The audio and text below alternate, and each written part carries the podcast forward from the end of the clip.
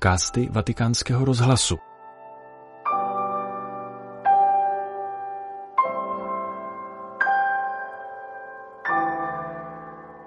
Poslechněte si promluvu papeže Františka, kterou přednesl před polední modlitbou Anděl Páně na svatopetrském náměstí v neděli 8. října. Cari fratelli e sorelle, buongiorno. Drazí bratři a sestry, dobrý den. Oggi il Vangelo ci presenta una parabola drammatica, con un epilogo triste. Il padrone di un terreno. Evangelium nám dnes předkládá dramatické podobenství se smutným epilogem. Majitel jednoho pozemku vysadil vinici a dobře se o ní staral. Když pak musel odejít, svěřil ji několika zemědělcům. V době sklizně pošle své služebníky, aby sklidili úrodu. Rolníci je však týrali a pozabíjeli. Majitel tam tedy pošle svého syna a oni zabijí i jeho. Jak to? Co se pokazilo?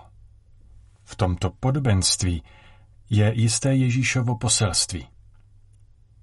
Hospodář dělá všechno správně, s láskou, sám pracuje, vysazuje vinici, obklopuje ji ohradou, aby ji chránil, kope jámu pro lis a staví strážní věž.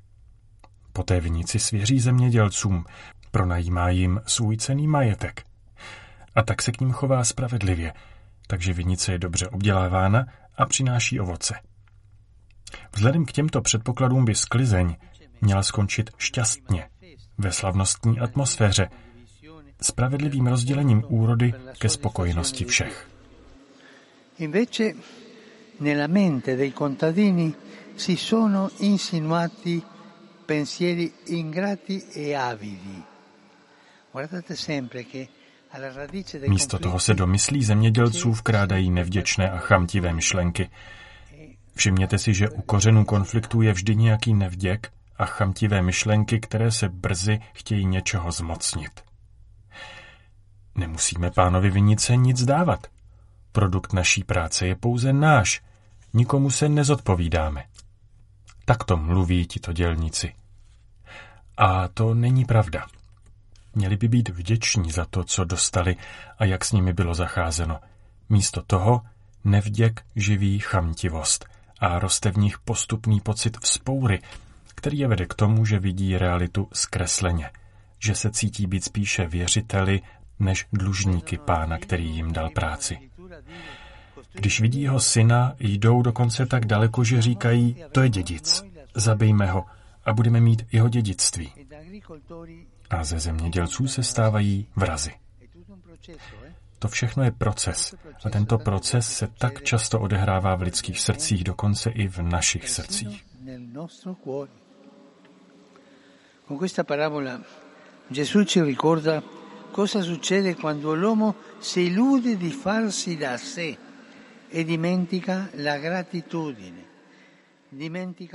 Ježíš nám tímto podobenstvím připomíná, co se stane, když člověk klame sám sebe a zapomíná na vděčnost.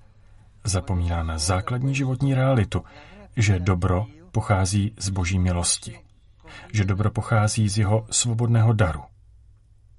Když člověk zapomene na toto, na boží bezplatnost, skončí to tak, že svůj stav a svou omezenost už neprožívá s radostí, neboť se cítí milován a spasen, ale se smutnou iluzí, že nepotřebuje ani lásku, ani spásu. Člověk se přestane nechat milovat a ocitne se v zajetí vlastní chamtivosti. V zajetí potřeby mít něco víc než ostatní. Touhy vyniknout nad ostatními. Je to ošklivý proces a přitom se nám tak často děje. Opravdu se nad tím zamysleme. Odtud pramení tolik nespokojenosti a obvinování, tolik nedorozumění a tolik závisti. A hnán záští může člověk spadnout do víru násilí. Ano, drazí bratři a sestry, nevděk plodí násilí. Bere nám klid a nutí nás křičet, mluvit bez pokoje, zatímco prosté děkuji by mohlo znovu přinést mír.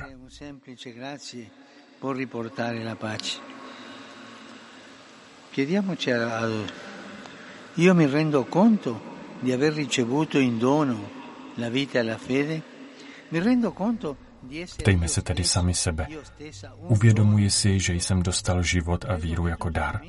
Uvědomuji si, že já sám jsem dar. Uvědomuji si, že všechno začíná boží milostí. Uvědomuji si, že jsem obdarován, bez zásluh milován a spasen bezplatně a především umím v odpovědi na milost říci děkuji. Umím vůbec říkat děkuji. Toto jsou tři slova, která jsou tajemstvím lidského soužití. Děkuji, prosím, promiň. Umím tato tři slova používat? Umím vyslovovat tato slova? Je to malé slovo, děkuji. Také malé slovo prosím a je to malé slovo promiň. Jsou očekávané každý den od Boha a bližních. Ptejme se sami sebe. Zdá je toto malé slůvko děkuji prosím, promiň, přítomno v našem životě. Umím říci děkuji, umím se omluvit, odpustit, dokážu být vlídný a nevtíravý a prosit o dovolení. Kéž nám Maria, jejíž duše velebí hospodina, pomůže, aby se vděčnost stala světlem, které každý den vychází z našeho srdce.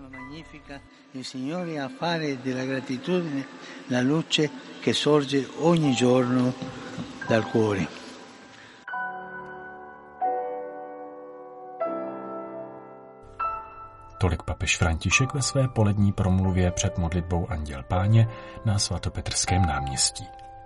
Tento podcast pro vás ve Vatikánu připravil Petr Vacík.